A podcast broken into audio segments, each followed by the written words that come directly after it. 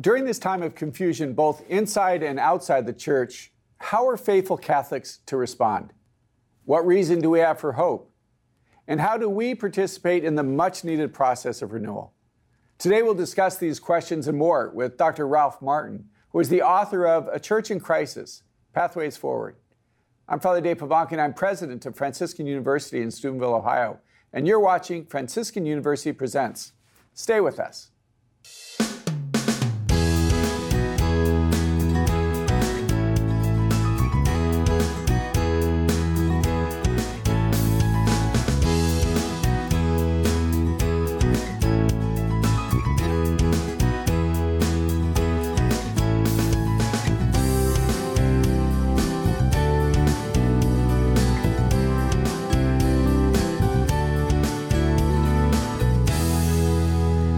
Welcome to Franciscan University Presents. I'm your host, Father Dave Pivonka, and I'm president of Franciscan University of Steubenville. And today we're talking about pathways forward for a church in crisis. I'm joined by our regular panelists, Dr. Regis Martin. Yeah. Pleasure to have you today. Dr. Scott Hahn. Pleasure. And we are very blessed and uh, grateful for Dr. Ralph Martin, who is the Director of Graduate Programs in the New Evangelization at Sacred Heart Major Seminary in Detroit, Michigan. That's just the beginning. He is also the president of Renewal Ministries, and in 2011, Pope Benedict appointed him as a consultor to the Pontifical Council for the Promotion of the New Evangelization. He's written lots of books. I could just go on and no, on. He's lots of, but it's just a great blessing to have uh, Dr. Martin with us to speak about a church in crisis, Pathways Forward, a new book that uh, Ralph has written recently. Uh, welcome. It's good to have you with us once again. Well, it's always wonderful to be back at Franciscan University. That's great. You're, you're it really is. You've yeah. been such a blessing to the university over many, many years. I All remember, my children have gone here. Uh, I have grandchildren now that are here. I so remember as a student. I, I, every time I come, I run into people. You know, it's really, really wonderful. Well, you should just you know, move here. Yeah. yeah. You know, Ralph. My wife mentions that from time to time. Any, anytime I see you, I can't help but picture Father Michael yeah. alongside you. Yeah. yeah of blessed memory. There's yeah. truth. Great. Well, he, he, Father Michael is actually very relevant to this book because yeah. I wrote a book 40 years ago called A Crisis of Truth, The Attack on Faith, Morality, and Mission of the Catholic Church. Right. Father Mike was listening to the uh, tapes before I actually wrote the book, and he pulled his car over to the side of the road and said, Ralph, this is really a word that the church needs to speak. You don't have any credentials at all. I've got credentials. I want to really travel around the world with you and get this message oh, out, really stand next to you. And he literally would stand next to me in city after city saying, listen to what this guy's going to say. Awesome. I'm rector of a seminary. I've got a, you know, I went to Harvard Law School. I you know, right, got a, you know, all that kind right, of stuff. Right, so it was just the most remarkable thing. I felt so loved yeah. by yeah. God yeah. and so touched by Father Michael's. Amen. Somebody in that position. Amen. I think everybody uh, around this table has that same feeling about Father Michael and gratitude for that. Yeah. But in the same way that you wrote that book a number of years ago, Spirit of the Lord is leading you to read this book, to write this book. So, what's, what was going on as you began to write this book? Well, I, I, thought that Pope John Paul II and Pope Benedict had done a pretty good job at settling down yeah. a lot of the undermining of doctrine and morality and mission that, that had happened after Vatican II. But over the last five or six years, it seems like it's back, mm. you know, and, and a lot of the same confusions are back, and there's a lot of significant people supporting it and and unfortunately right now there seems to be some ambiguity and confusion even in Rome you know right. it's really hard to get a clear word from the trumpet right now and so that's just left us open to the culture really really pressing the church right now on all kinds of issues and a lot of priests and bishops are intimidated they right. they they they aren't speaking clearly and they you know, it's just you know a pretty serious situation. A lot of Catholics are are confused, and division is opening in the church. So uh, We've got some problems, Amen. but Amen. but Jesus is Lord. Amen. Amen. Right. Yeah, yeah. yeah. People, okay. people tell me, you know, Ralph, you probably know more of what's going on in the church that's not right than anybody. Are you discouraged? Absolutely not. Yeah. I'm actually excited because I think the Lord is purifying the church. I think He's really trying to uh, surface the things that aren't right so it can be dealt with. Mm. There's actually a scripture passage, 1 Corinthians chapter 11. One of our scripture professors at the seminary points out. It says, "There must be divisions amongst you." So the true doctrine can stand out. Up. That's, that's so anyway.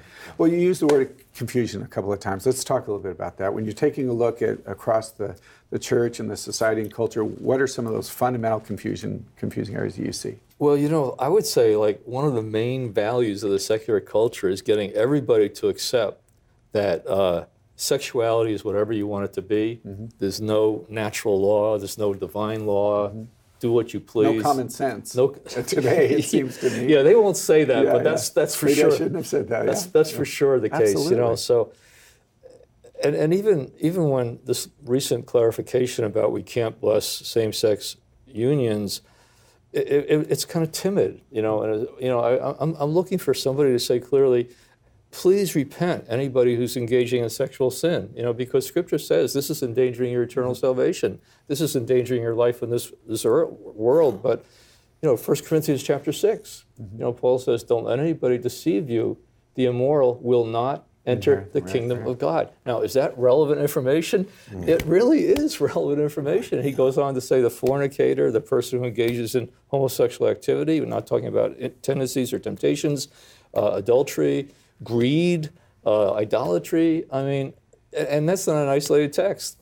And that's in the Catechism of the Catholic Church. The Church believes that, but it needs to say it with some conviction, with some authority, with some clarity, because that's where the culture is really pressing in on us. Sure. And because of the silence, many Catholics feel like, well, gee, the church has got to change, or, you know, so many couples now coming to get married or living together. Well, that's fornication, you know. Right, right. You know, but we're not calling things by their proper name, and we're not really warning people that they're endangering their salvation.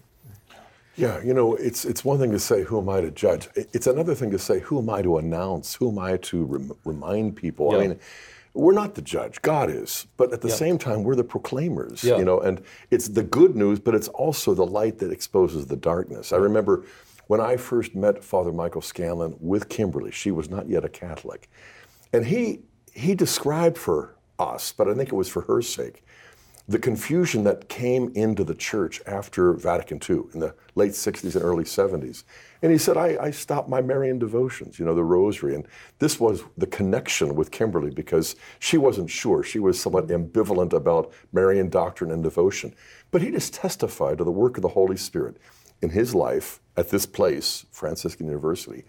And, you know, he described how he'd come back to the Blessed Virgin.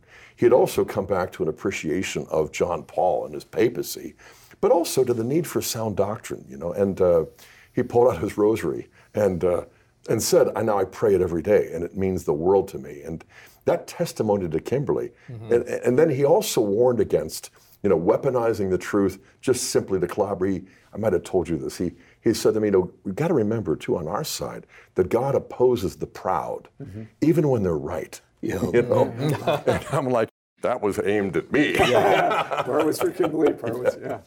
Yeah. yeah. Well, I, I, think you can you can put a, a, happy construction on what has lately been said uh, that has issued from the Vatican. It may not sound as full throated uh, as we we might uh, uh, prefer, but it was pretty unambiguous yeah. because it yeah, cited Christ Himself. God cannot approve of sin. Right. He can't bless no, something that, was, that, that is, that is really evil, that is wrong and disordered. Yeah, that's a good line. It was even to see the word sin in that right you know it, it was I, I, agree it was something yeah. but but there is that, that confusion, and you've mentioned several times, Ralph, about perhaps the, the bishops and, and the, the bishop from Antwerp who is who's, oh, yeah, just, who's yeah. just come out and said this is wrong and, and the church is wrong and, and there has to be yeah.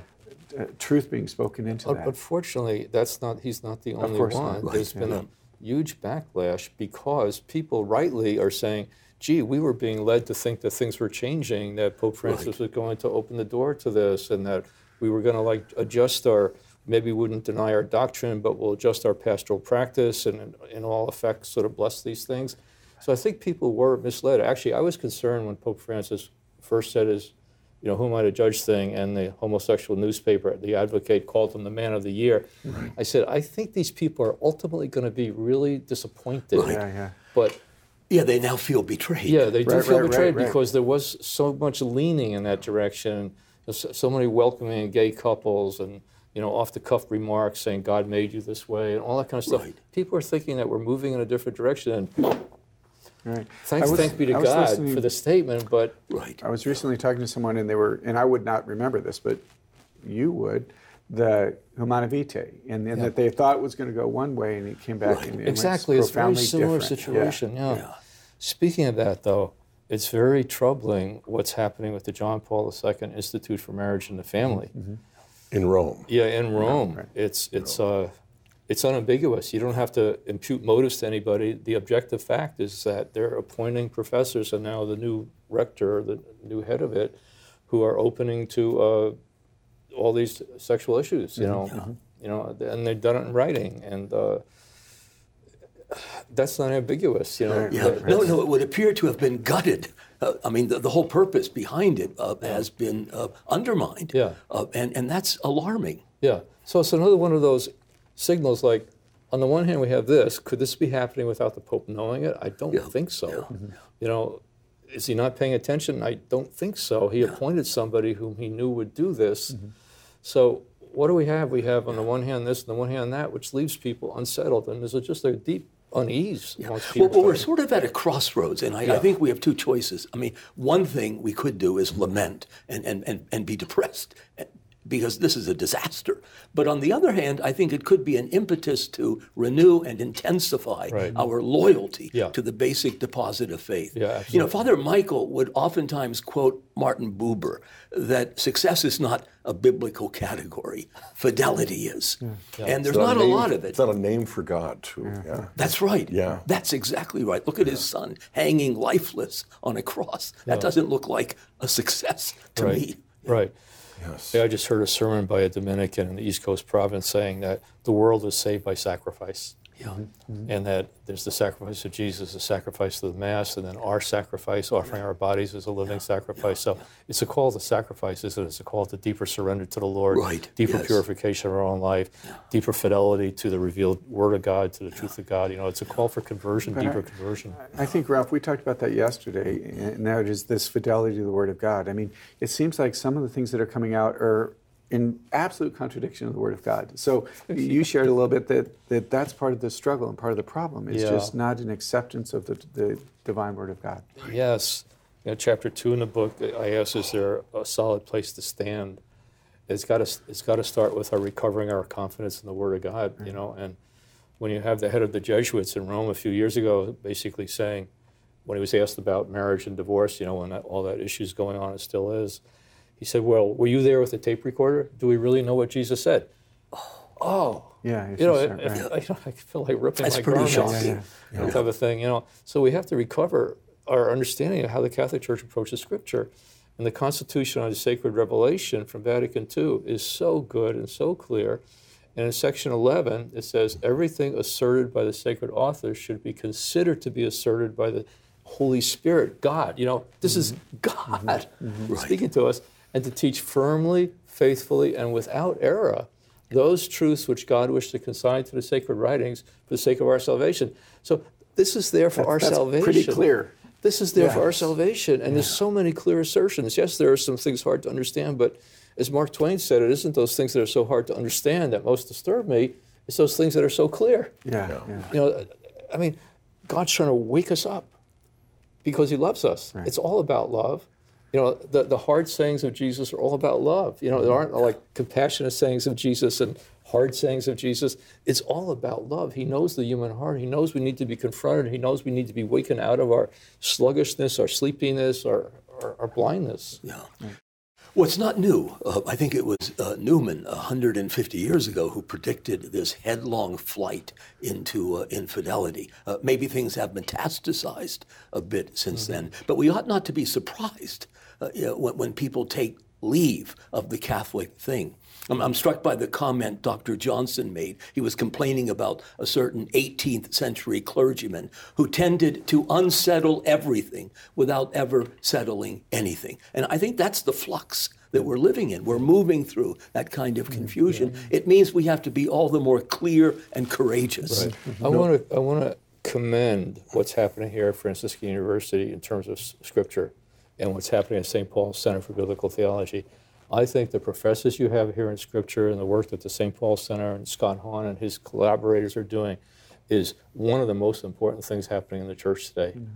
We have to recover our confidence in the Word of God because if you don't have that, anything goes, you know? Yeah. That, that's where our whole doctrine comes from. That's where our whole tradition comes yeah. from. That's what's really expressed in the Catechism of the Catholic Church. So this is precious what's going on here. And it's such a shame because what you're seeing is kind of the loudest voice or the, the voice that seems to be on social media or on the news or whatever the most. So that I've found Catholics that are saying, well, this person says this and the church says this, as if the two of them are equal, or, or this person says this and I know the scripture Yeah. says that. But there, there has to be this discernment about what is Yeah. true and what is Well, good. it's insane to think that we enter the classroom with an equal set of credentials, Right. God and the theologian. you know, Kierkegaard has that great quip about God is sitting uh, down in the vestibule while the scholars debate his existence upstairs. This is a return of the dual magisterium, you know, that we have the magisterium and then we have the academics. And that was prevalent in the 60s and 70s. And I think 40 years after Vatican II is over, in 2005, with the appointment of Pope Benedict, we're thinking, okay, 40 years in the wilderness. We forget that when you cross the Jordan, you still have chaos with the second generation, yeah, too. yeah, yeah. yeah, everything wasn't so clean. That's right. You know what I think under it is not understanding who God is. Yeah. Man, you know, can we pick that up? Because I think that's a great place to stop for a moment. Sure. Thank you. Uh, we have a lot more to say, like who is God? So please stay with us on Franciscan University Presents.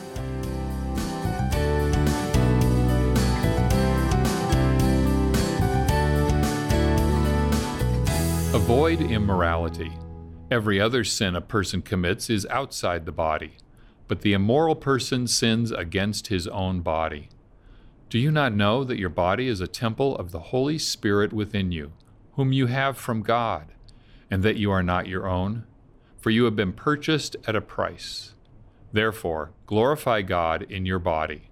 1 Corinthians chapter 6 verses 18 to 20. Enter through the narrow gate.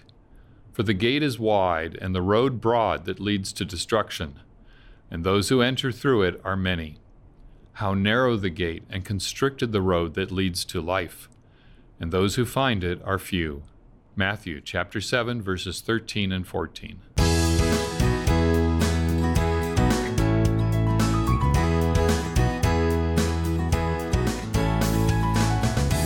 Welcome back to Franciscan University Presents. We are talking about pathways forward for a church in crisis. Uh, Ralph, you had left us with Who is God? I honestly think that we don't understand who God is. Not that any of us do, but we need to understand enough about who We God is to bow down on our face Right, and right. say, "Speak, Lord, your servant listens." Right. Or depart from me, I'm an unclean man. You know, like Saint Peter did when he saw the holiness of Jesus, or like Mm-hmm. Isaiah when he, you know, encountered Woe the holiness of. God. You know, holy, right. you know, I'm a man of unclean lips, and and and we we just need to understand that God isn't just another person in the picture. Right. He's God. Right. Yeah. And he's holy and he's transcendently holy. He's transcendently good. He's transcendently true and pure. And we need to be ever so careful about how we treat him, how we approach him, how we listen to him. And we are so blessed to live in a time where God has actually spoken. God has revealed himself. We don't have to kind of stumble around in the dark wondering who this person is who created the universe. He's become one of us. The Word has become flesh. And in Jesus, we have the perfect representation of God. We have words that are coming from God Himself in human words, but God, God is the primary author, you know? And it's sort of like, uh, it just kills me when people like take the words of Jesus as an interesting opinion yeah. that we now need to kind of catch up with the times on and adjust, you know? I mean, that's, that's terrible. Right. But you know, right, the, right. The, the paradox, and it is stunning, God, who is other, has yet come so close that we can reach out and slowly torture him to death. Yeah. So he dies. Oh, he dies. That's vulnerability. Gee, I was surprised by that, Regis. I was expecting another conclusion to that sentence. but since you referenced Isaiah chapter 6, you know, in the year that King Uzziah died, well, who was he? Well, you know, he was the most successful politician on the, in the monarchy of David. He expanded the boundaries as far as they ever went. And he was so successful that he presumed to walk into the sanctuary contracting leprosy so that he was thrown out of the city, hmm. not even in the palace. And so in the year King Uzziah died, I saw the Lord high and lifted up. Isaiah is saying, you know, behind this king, there is the real king. Yeah. And when the seraphim and the cherubim are singing the Trisagion, holy, holy, holy, you know, Isaiah's response is so revealing. Woe is me. For I am a man of unclean lips. And God doesn't say, oh, come on, don't be so scrupulous. You're okay and I'm okay. Right. Right, You know, yeah. but the angels are covering their faces. Yeah, Right. yeah. The angels are in absolute awe. yeah. You know, and one of the angels takes that burning coal from the altar of incense and brings it over to Isaiah. Doesn't say, look at how, you know, he touches it to his lips. Yeah. You know, talk about cauterizing, third degree, you know. yeah. And now he's ready to go, but only after that purification. And Yeah. the fathers love to pick up on that as a kind of liturgical trope for the Eucharist, that when the Eucharist touches our lips, it does so to burn the dross away. Yeah, and And, then- I mean, that kind of God, to show his love by sending his son, you know, it's only against the backdrop of his absolute holiness do we recognize mercy for what it is. Yeah. And that leads us to the Eucharistic crisis we're in right now. And, and it's, there's division right now over approaching the Eucharist. Right. Right. You know, you have Cardinal Gregory saying he's not going to change anything about giving communion to the present administration. And you have Archbishop Cruz openly contradicting him, saying we can't do that. Somebody who actually is working as hard as he can to kill more babies and to undermine Christian marriage and family life and to subvert, subvert religious freedom is not a Catholic in good standing. Right, right. And he shouldn't be receiving communion. But now we have a division amongst the American bishops. I think the approach you're going to take, which I think is a good one, is that we're, we need to teach our people about what the Eucharist is and what Eucharistic coherence is. I think that's the policy they're, they're adopting. And they realize that it isn't just a problem with politicians, No, it's a, pro- it's a problem with so many Catholics But who are receiving the Eucharist and don't understand that in order to receive the Yeah, I Eucharist, think they have if, if we could somehow restore a real reverence for the Eucharist, I, I think all of these other crises would melt away. Uh, wasn't it Pope Benedict who spoke about Eucharistic amazement, uh, the sense of wonderment uh, that should that should steal over us in the presence of the Eucharist? I mean, Gregory the Great has this great description about the angels falling flat on their faces when the consecration uh, takes place. Right. They're prostrate. Right.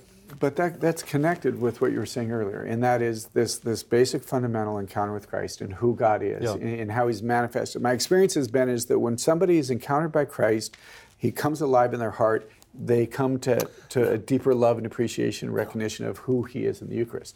So, what you, in the book you share a lot about some of the ramifications of this loss of a sense of God.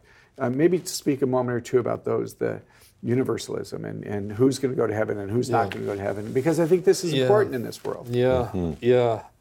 I think I think the most damaging deception that's abroad in the church right now is this: God is so merciful that He'll never let anybody be lost, and virtually everybody's going to go to heaven. You know, maybe a serial killer Hitler might go to hell, right, but right. we don't have anything to worry about. you know. Right. Yeah. Now, this is so bad that it's just the opposite of what really is revealed to us in sacred scripture. Mm-hmm. You know, Matthew chapter, Matthew chapter 7, verses 13 and 14, Jesus says, Broad and wide is the way that leads to destruction, and many are traveling that way. But narrow is the door that leads to life, difficult the road, and few who are finding it. Now, we know this isn't how God wants it to be. Sure. We know He doesn't want anybody to be on the broad way heading to destruction, but He He allows it. there, there has to be a response to mercy. Right. Even Saint Faustina, in her in her diary and her revelations that Jesus speaks to her, Jesus says, "My mercy is is is so strong, it's so powerful. The greatest of sinners is most entitled to my mercy, but if they don't respond to my mercy, they're going to experience my judgment." And then the Lord sent Saint Faustina an angel to take her on a tour of hell, and he told her to write it down so nobody could say that nobody's been there, and nobody's like, you know, that type of thing. And then, and these aren't isolated texts. Just one more, Luke chapter 13. People point blank ask Jesus the question, very interesting question, will there be few in number who are saved? Now, this comes around in the liturgy all the time, and just we just don't pay any attention to it. You know, we think it's a metaphor, it's whatever, it's a parable, it's whatever. It's not really Jesus, it's the master of the house. Jesus says, try very hard to enter by the narrow door, because many, I tell you, will not be able to enter to, will not be able to enter.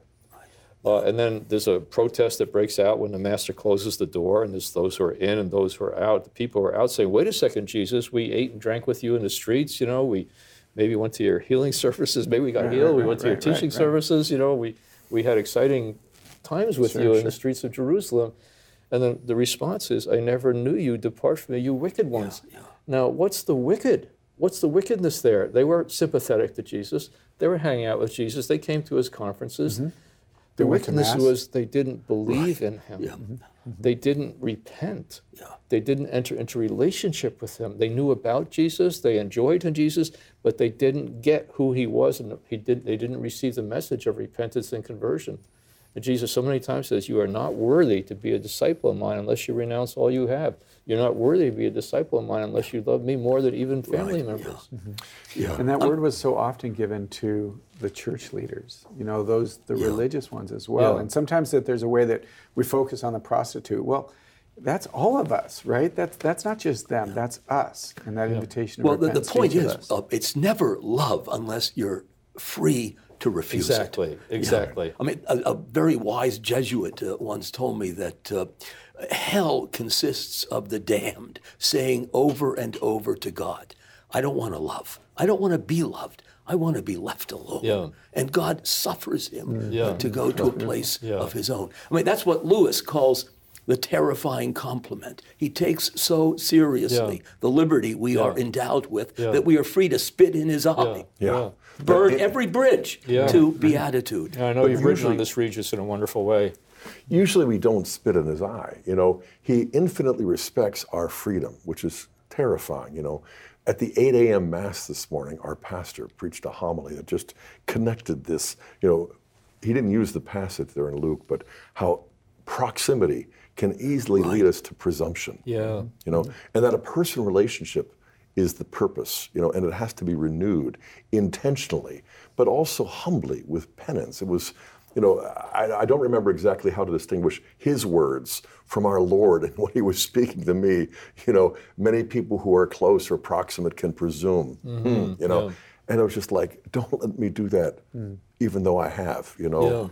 And uh, I, that was another thing I learned from Father Michael Scanlon that, that repentance doesn't begin with them, it begins with me. Yeah. And uh, the joy of the gospel is what you discover when you humble yourself and let Him exalt you. And it's so much more than just proof texting or selective quoting. It's like the power of the Word of God is renewed, especially when we hear the voice of Jesus saying, you know, follow me mm. and don't presume. Yeah, and that's really the message of the second half of the book, mm-hmm. where I'm saying we need to examine our own conscience. We need to see have we been affected by this deception? Have we been accepted, uh, affected by what the culture's saying about sexual morality is no big deal? What, have we been affected by this presumption on God's mercy? Have we been affected in our own lives? Do we need to cleanse our own soul and cleanse our own heart? So we enter into a more authentic relationship, a disciple of Jesus, mm. so we can be a blessing to other people with our heads clear, our hearts at peace, and our confidence in Jesus uh, Right. And Ralph, I just think that's so that's so important. And, and again, what what's been said is that's that's each of us. There's a way I think certain populations that looks at them and they need.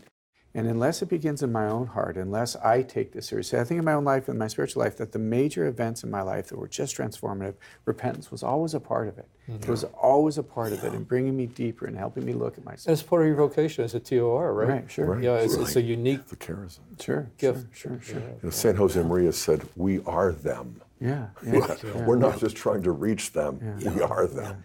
There is, I mean, there is this widespread uh, caricature of, of God. Uh, Lewis uh, speaks of it. We regard him as a kind of senile benevolence, a rich, distant uncle who's always giving us money because he doesn't really give a damn for us. He wants to keep us uh, at a distance, at, at not at sword's point, but but this benign yet senile uh, love. It's not real. It's counterfeit. Yeah. I mean, love is a harsh and dreadful thing. I mean, Dante speaks of it as a lord of terrible aspect. If you love someone, you want to promote the best good in that beloved person. yeah. That might require you to knock him down from time to time. Yeah, absolutely. Like Teresa of Avila sometimes talks about the Lord as His Majesty, and sometimes she talks about Him as her spouse. And both those dimensions are really important. They, they Right. both are necessary the fear of God and confidence in God at the same time. Ralph, you've talked a couple of times about sacrifice, and, and we're living in a world more so that that's the case. This whole cancel culture that we Yeah. live in, that if you say things, it's going to have direct consequences. And Yeah. maybe just speak to that, that, that sense Yeah. of sacrifice and courage for that. Well, I think we need to help prepare our people yeah. to stand against all different kinds of soft persecution. Maybe down the road be more than soft, but mm-hmm. if you're going to be loyal to Christ today, it's going to take some courage. Mm-hmm. If you're not going to deny Him out of cowardness before men, yeah. it's going to take some real strengthening of your own relationship with Him. So I think that's just one thing. The other thing is, I think of what Mary said at Fatima. So many souls are going to hell because so few people are praying and offering sacrifice for right. them. Right. So I think that many people are concerned about the salvation of their children, of relatives, of friends, but they need to put some skin in the game. Mm-hmm. They need yeah. to really add fasting to their prayer. They need to show God they're serious about salvation. Right. It's not just about their children getting good jobs or getting healed of their illnesses. It's about their eternal salvation. And if you believe that everybody's going to go to heaven, it undermines holiness, it undermines uh, morality, it undermines mission. Why would you even bother to tell anybody about Jesus right. if all roads lead to God, you know, type of thing? So I just think these, these truths are so important for people's salvation. And what a treasure that God has actually revealed to us the path back to the Father's house. You know, Jesus has come to bring us back to paradise, but we've got to pay attention when he says, hold on here, move here, follow me here we got to do it or we're not going to end up back in paradise. Right. Right. There is a way, not many ways. Right. Amen. Yeah. Well, we'll be right back uh, with more from Franciscan University Presents. Please stay with us.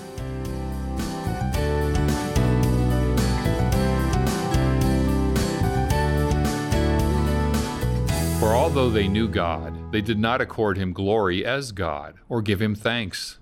Instead, they became vain in their reasoning, and their senseless minds were darkened.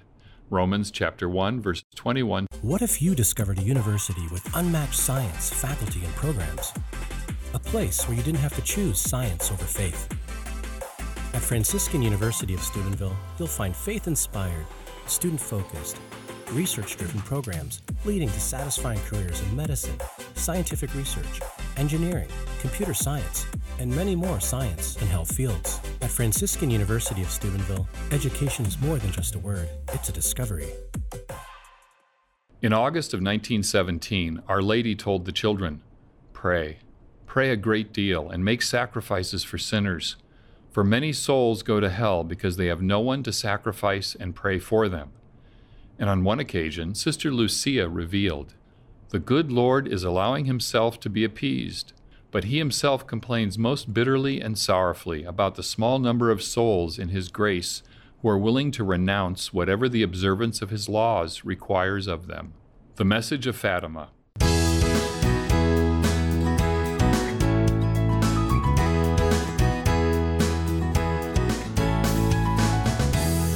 Back and thank you for joining us. You're watching Franciscan University Presents, and we record in the ComArt studio here at Franciscan University in Steubenville.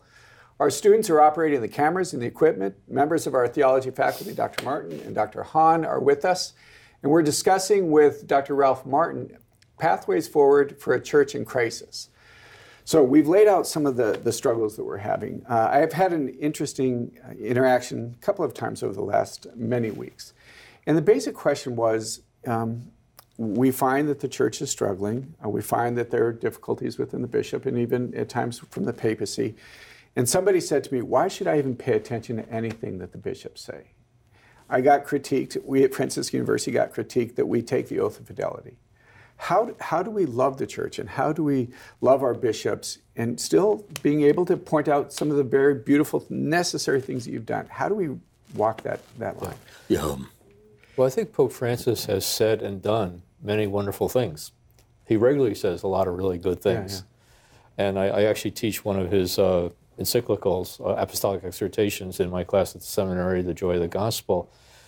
What makes it difficult is he then he says other things right. that seems to like contradict, uh, complement, contrast, yeah, you know, undermine, you know, that and, and, and it's it's the ambiguity, it's it's the lack of consistency that really causes a big problem. But I have no problem saying my loyalty is to him as a Catholic, as a Pope, and if he would give a legitimate order, I would obey it. Yeah, yeah. If he would give a definitive teaching, I would believe it. Yeah. But uh, these comments in airplanes and even these lesser documents and, and all that stuff, that's not magisterial teaching. Right, so right, right. we have to, unfortunately, Catholics have to grow up and understand that not everything that every pope says is the gospel truth or his magisterial teaching. We need to be able to live with imperfect popes, just like we live with imperfect Which people, is imperfect ourselves, had, imperfect right. priests and bishops. It- the same thing applies to priests and bishops. First of all, we be, need to, I think Catholics need to be profoundly grateful for priests and bishops willing to sacrifice themselves to be priests and bishops. Mm-hmm. You know, the, the, the celibate vocation, you know, all that religious life is, is really a tremendous sacrifice to God that's mm-hmm. really valuable that we really need to honor and, and, and really, and we wouldn't have the Eucharist and we wouldn't have the sacraments and all that. You know, so we have to honor every priest. But at the same time, I have a chapter in the book says a time for action. Amen. Lay people need to be able to confront things when they should be confronted or inquire about things that don't seem right. I, I suggest, you know, if somebody gives a sermon in your parish that sounds off, you know, don't jump to conclusions, but go talk to the priest and say, you know, I th- this is what I heard you say. This is this what you were planning to say? And Right. the priest may say, oh, I didn't mean to give that impression. Right, and, right, and he says, you know, I'll, I'll clear it up next week. That's great. But some priests might say, oh, yeah, I think the church really needs to move in this direction. I think it needs to change its teaching here. It's just a matter of time. Then we got a problem. Sure. And so I I recommend lay people kind of go to the bishop and say, this priest doesn't seem to believe something that the church teaches, and I'm really concerned about people's faith in our parish and morality being undermined. And I, I warn lay people that the bishop isn't going to be happy to hear from you. he, he doesn't want to hear that there's any problems with any of his priests because he's, he's just desperate to fill all the spots and he's got a priest shortage, but he got to do it. And then it's up to the bishop hmm. whether he does something about it or not. And what I tell bishops now is that you're not going to be judged when you appear before the judgment seat of God on how you voted in the bishops' conference. You're going to be judged on how you protected your flock from the wolves that are coming at them from every single side. Yeah, he's primarily a shepherd. Right, Right. right. I, I think it's helpful to keep our pretensions fairly modest. The Pope is not God, uh, and the charism of infallibility doesn't cover everything he says. Right. Prudential judgments, I, I think, can be challenged. Yes. And, and from time to time, they're rather stupid, uh, and they can be contested in a, in a respectful Yeah. uh, and courteous way. Uh, I, I think of W.G. Ward, who was sort of an infamous late 19th century English Catholic, a convert, who was an ultramontanist uh, by persuasion. And he used to say, I can hardly wait for the time when every morning with my bowl of Wheaties, I will have an edict from the Pope. and Newman rebuked him for that. I mean, that's a kind of excessive Yeah. uh, devotion. Yeah. And I think Pope Francis would shrink from that. Any self-respecting pope would say, "Look, that, that this is too much. Right. I'm, I'm not God. You can't apotheosize me." You know, we've had several really amazing popes. Uh, and following the decree in 1870 that the Pope is infallible and all of that, you know, but only in certain instances Yeah. is that charism of infallibility exercised. And so I think God, in His merciful providence, may be using Pope Francis to kind of adjust our screen because with technology, with mass media, with the social media, you know, everything the Pope was saying for decades, you know, was front and center. And so John Paul, amazing. For more than a quarter of a century, he kind of got the boat back in the right direction. Uh, but I, I, think that this is a reminder that it's not a personality cult.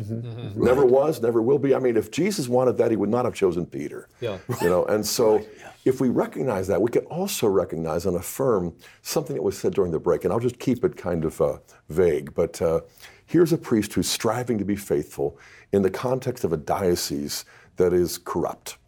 And what does he say? I'd die for my bishop. I'd die for my bishop. I don't agree with everything he says, but I'd die for him. And I think we've got to be willing to say, I'd die for the Pope. You know, not because he is my favorite person on the planet, but because he is the vicar of Christ and out of love for mm-hmm. Christ. And so, how do you balance that kind of supernatural loyalty, steadfast fidelity? You know, looking through Pope Francis, we see Christ is the head of the church, not the Pope. He's the vicar of Christ. So we've got to pray for him in a magnificent and sincere way. At the same time, sound doctrine is as essential now as it was ever before. You know, just a thought occurred to me, Scott, when you were saying that. I think everything that's happening is happening under the providential hand of God. Amen. There's nothing that's happening that He's not permitting. Mm-hmm. There's nothing that's happening He doesn't have a plan to bring tremendous good out of. It's going to be the cleansing and purification of the church and the judgment of the wicked eventually. But uh, I think about what you said about we got to get over our papalolatry, you know, Yeah, you know, effect. And that's blocking sometimes people's relationship with Christ. Mm-hmm. Yeah. They're looking to the Pope in a way they should be only looking to Christ, but also if the church is closing, the same thing we were talking last night. You know, a lot of people have tied their faith so much to the church building that when the church is closed, they felt cut off from Christ. around here. And when we now close parishes because there's not enough priests to handle them or the people aren't there, people who are in those closed parishes sometimes refuse to go a mile to another parish because their faith was mm-hmm. connected with a building. So I think this is a wake up call for us all to bring our people to a relationship with Christ that isn't dependent on a building, it isn't dependent on a man. But didn't didn't John Paul or excuse me Francis say that in Evangelii Gaudium that we need to speak more about Jesus than we do about the Pope? Yeah. You know, and I, and I think there's something to that. One of the things that I found frustrating is let's jump back 20 years ago. It was always the Pope, the Pope, the Pope Yeah. believes it, he says it, believe it, no question. And now that same population is the one who's saying, well, so there has to be. Yeah, this- they're the ones jumping is. ship. It is the same I mean, the population. title of uh, the Constitution on the Church, the dogmatic Constitution, Lumen Gentium, Yeah. does not refer to the Church. The Lumen Gentium, the light of the nations, is Christ. Yes. Her church, I mean, her light is, is somehow mediated. It's like the light of the moon. Yeah. It's radiated from that center, and we need to return to that Yeah. center. Well, it says, you know, Pope John the 23rd said the purpose of Vatican Council, and it's in the council documents, is to make the face of Christ shine forth more clearly from the church, you know, to uh, remove the obstacles, remove the misunderstandings, to present things in a more uh, positive way, whatever, to, so that Christ can stand forth more clearly. I think that's part of the message of this this COVID. This is part of the message of confusion. That it's a it's a wake up call for Catholics to kind of see where they really stand, who they trust, where they believe, and it's, it's got to So be speak Jesus. to that. Speak to that, Ralph. Uh, in the midst of all of this, there is hope. Yeah, the, one of the things you said at the very beginning, you know, was just very beautiful and touching. Is in the midst of all this, you're filled with hope. Oh, I, I'm, I'm actually more than filled with hope. I'm excited to see the Lord dealing with this. Yeah, yeah. I'm excited to see the Lord moving and acting, even though it's in very painful ways. And I, I'm, you know, let's face it, Jesus Christ is the same yesterday, today, and forever. We can totally rely on Him. We can give the full trust of our life to Him. His word will not pass away until it's all fulfilled. It's uh, that's why we need to recover our confidence in Scripture, recover our confidence in Christ, and, and grow up as adults and learn how to distinguish kind of error from truth and recognize deception that's gotten eternal life. I think it also means we need to change our pastoral strategy. I think our pastoral strategy, and this is why so many bishops are timid, they're, they're adopted a pastoral strategy that isn't adequate anymore for the new cultural situation. Yeah. The pastoral strategy is let's win the world's affection. Let's show the world how much we love what's in the world. Let's show the world how much we are not against science. We're, we're for mm-hmm. democracy. We're for science. We're, Right. you know, we're for experts. We're for you know universities, all that stuff. You know, trying to overcome negative images that the church has had. But that's not working anymore because the culture now has turned on us. And there's a, there's a text in the Epistle of James where it says, He who is a friend of the world is an enemy of God. So we need to get over trying to be a friend of the world because we become an enemy of God. You know what Pope Benedict called the catastrophic failure of catechesis? We were afraid to tell it like it is. We were mm. afraid to tell the truth to people. And, and it's not loving, it's not compassionate to not tell the truth. So we've got to change our pastoral strategy. Last chapter of a book I wrote called Will Many Be Saved? What Vatican II Really Teaches talks about we need to change our pastoral strategy. We need to start preaching the gospel again clearly, without mm. compromise, mm. without trying to uh, soften parts of it to win the culture's friendship.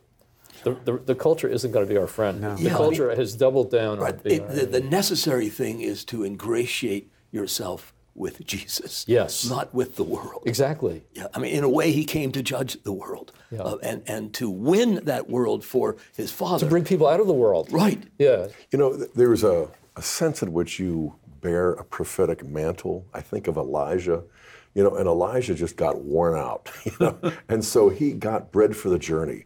And then he went 40 days just on that alone. And I can't help but think of how the Eucharist sustains us. Mm-hmm. Eucharistic faith, yeah, Eucharistic devotion, sure.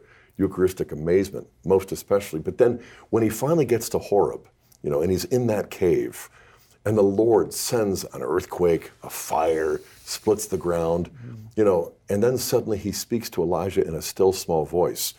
And fear and trembling, he covers himself with his cape.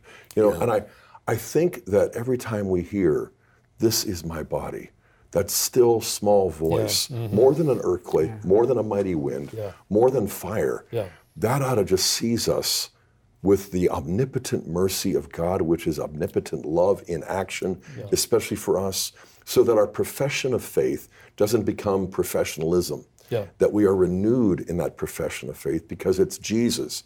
It isn't even the Mass. Well, it is for now, but when we get to heaven, we're not going to ask for the Mass schedule. You know, we, are going to enter into something gloriously present, and that is Jesus in his face. But I, I do think at that point, Elijah was ready to hear, You're not the only one. You know, there are 7,000 who have not bowed their knee to Baal. Mm-hmm. You don't need to have the right. name list. Right. I know who they are. You go back now and proclaim my word. Right. And that cycle of renewal through the still small voice, yeah. through the presence of Jesus, and through our admission that we are worn out, we feel like Elijah, I alone am left. You know, yeah. no, you're not. Mm-hmm. Get over yourself. Yeah. You know, and there's something freeing. You know, sure. childlikeness returns to yeah, us. Absolutely. Yeah. I, I can't imagine why anybody would want to take leave of a church that can confect the Eucharist. I mean, the clearest reminder we have that God is still here. He hasn't left us orphans. Until the consummation of the world, He will be here in, in that still point. That's where the world turns. Mm. The cross mm. stands steady. The world spins about. That's still point. And that's the Eucharist. I mean, this is God. Yeah. Nothing other than God. I mean, to believe that, I, I think, should be enough. Should be enough to console anyone. But also, you know, the Catholic Church is the only church still standing that's really been completely faithful to the teaching of Jesus in the area of marriage and family life and sexuality. Yeah. Even though it's wobbling, even though it's under attack, right. even though there's division about it, the church is, is the only one teaching the full counsel of God in this area. Yeah. I wonder, Father Dave, if we could tell people where to get this book from because the editor in chief is right here. yeah, yeah, yeah. Can yeah. I tell them? Sure, please. I, this is a book I think will help you get settled down about what's going on by identifying and let you naming it.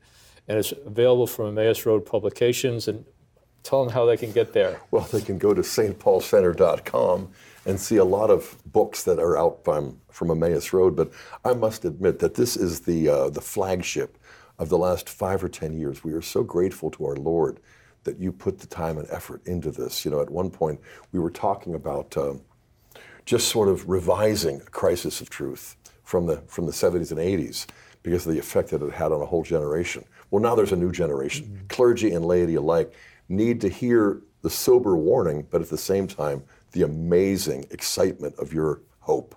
Amen. Yeah. And up next, our panel and our guests will share our, their final thoughts on pathways forward for church in crisis. Stay with us.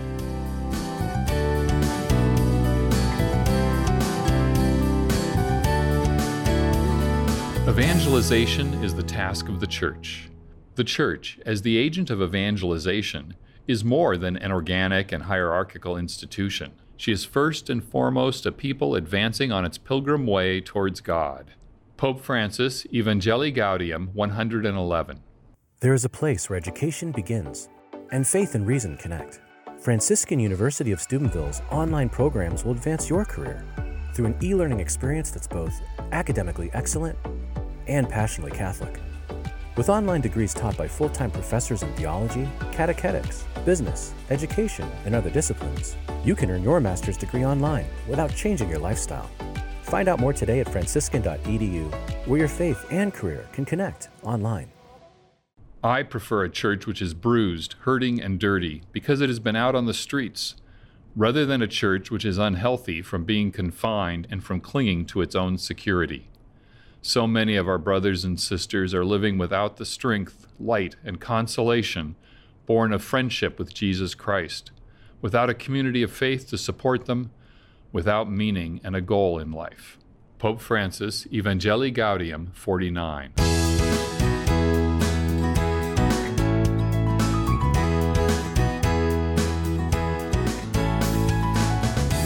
Welcome back to Franciscan University Presents. We've come to our final segment. So, Regis, if you would start us off with your yeah, final no, thoughts. I'd, I'd, be uh, happy to do so. Uh, let me leave uh, the viewer with another shameless plug. Uh, that's a splendid book uh, you've written. It's really magnificent. Um, and I think everybody should go out and buy it uh, straight away. I'm, I'm reminded of a marvelous Portuguese proverb. I always quote it uh, to my students God writes straight with crooked pencils. Yes. And I mean, my own pencil is pretty crooked. I'm the, the most crooked pretzel in the store. But there are a lot of Episcopal uh, pretzels that have been broken up. Uh, and yet God is able to write straight with them.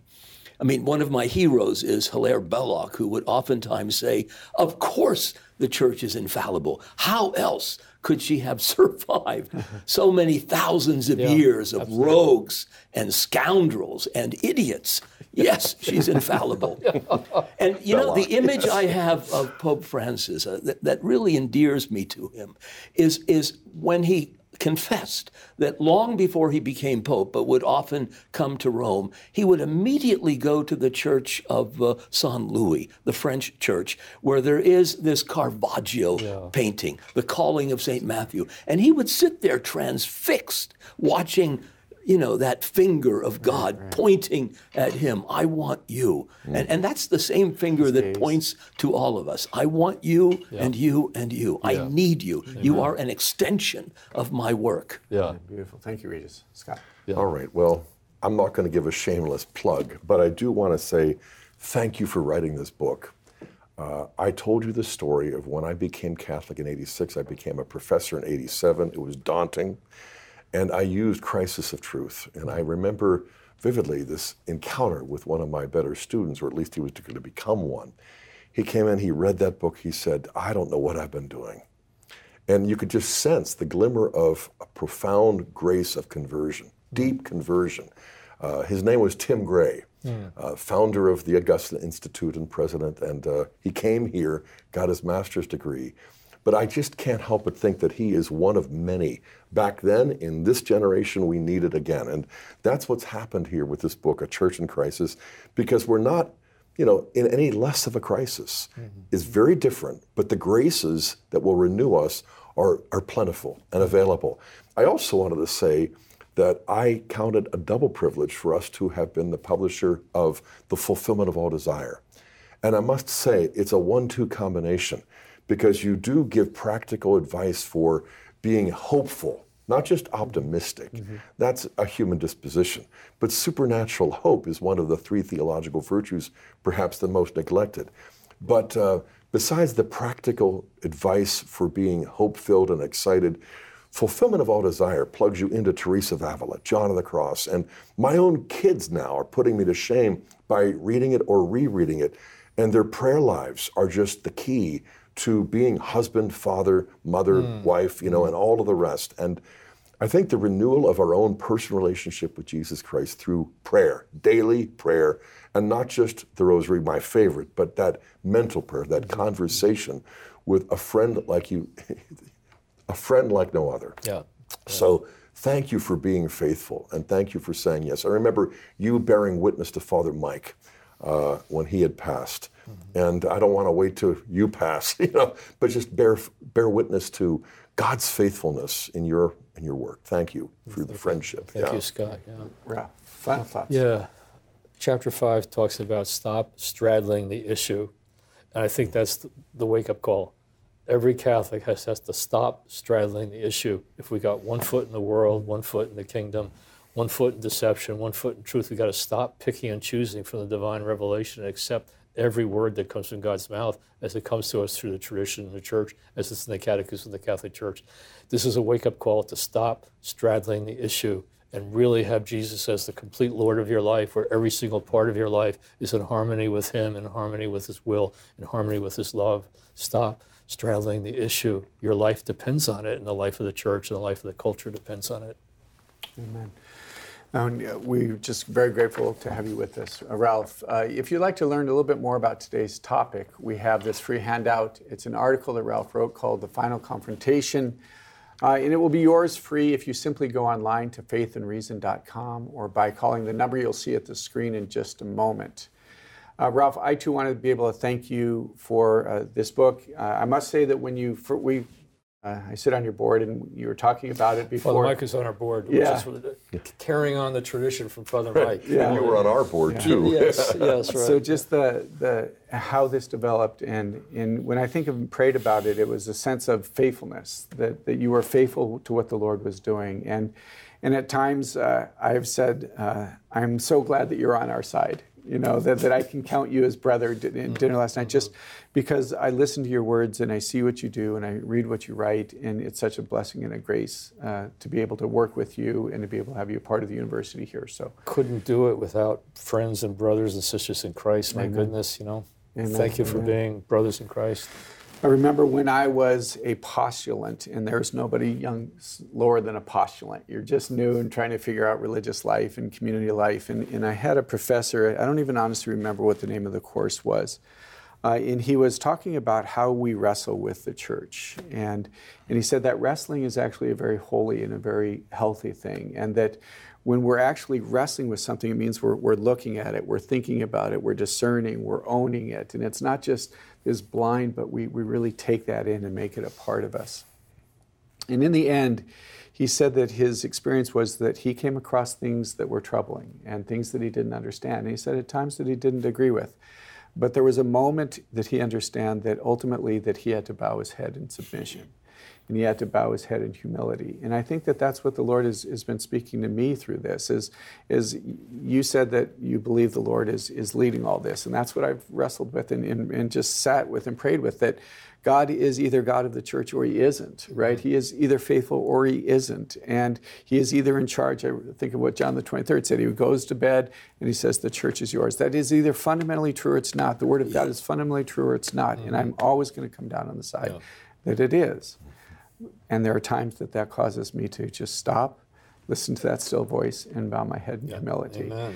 And it's the way that I think that we're able to encounter the Lord and, and come out of this with a sense of hope. Uh, I think that's one one of the things that I've st- just being listening to people, and they're so, some of them are so frightened and they're so angry, and that's just that's not of Not God. Spirit of and, and- and God. God is the, the evil one. I think we, we've not necessarily called it out, but the evil one is behind all of this, and it's diabolical the way he's working, and and and, and people in the church fighting against one another, and we've got to stop. Yeah. We've got to be present to the Lord. We've got to listen to that small voice. We have to pray for a sense of humility, recognizing the Lord's presence uh, in the church, in the body of the Christ, who is. Uh, we, we were using the analogy that, that the church wobbles but never falls down, right? Yeah. The church will never fall down. So let's just pray. Heavenly Father, we thank you for the call that you've placed on our life. We thank you for your blessing and your grace that you've given to Ralph to share the word that you're speaking to him, that that word would find a place in our hearts and in our minds. Jesus, I pray for all those who are viewing this program that they would know your grace, your love, your peace. Give them the grace to make a choice to stand in your kingdom and to be a part of your kingdom, Lord. We pray your continued mercy and blessing and grace to be upon us and upon the church. And may the Lord bless us, the Father, the Son, and the Holy Spirit. Amen. Thanks, God. Download a free handout on today's topic at faithandreason.com, where you can also watch past episodes of Franciscan University Presents. Or request the handout by emailing us at presents at franciscan.edu. Or reach us by phone for today's handout by calling 800 783 6447. That's 800 783 6447.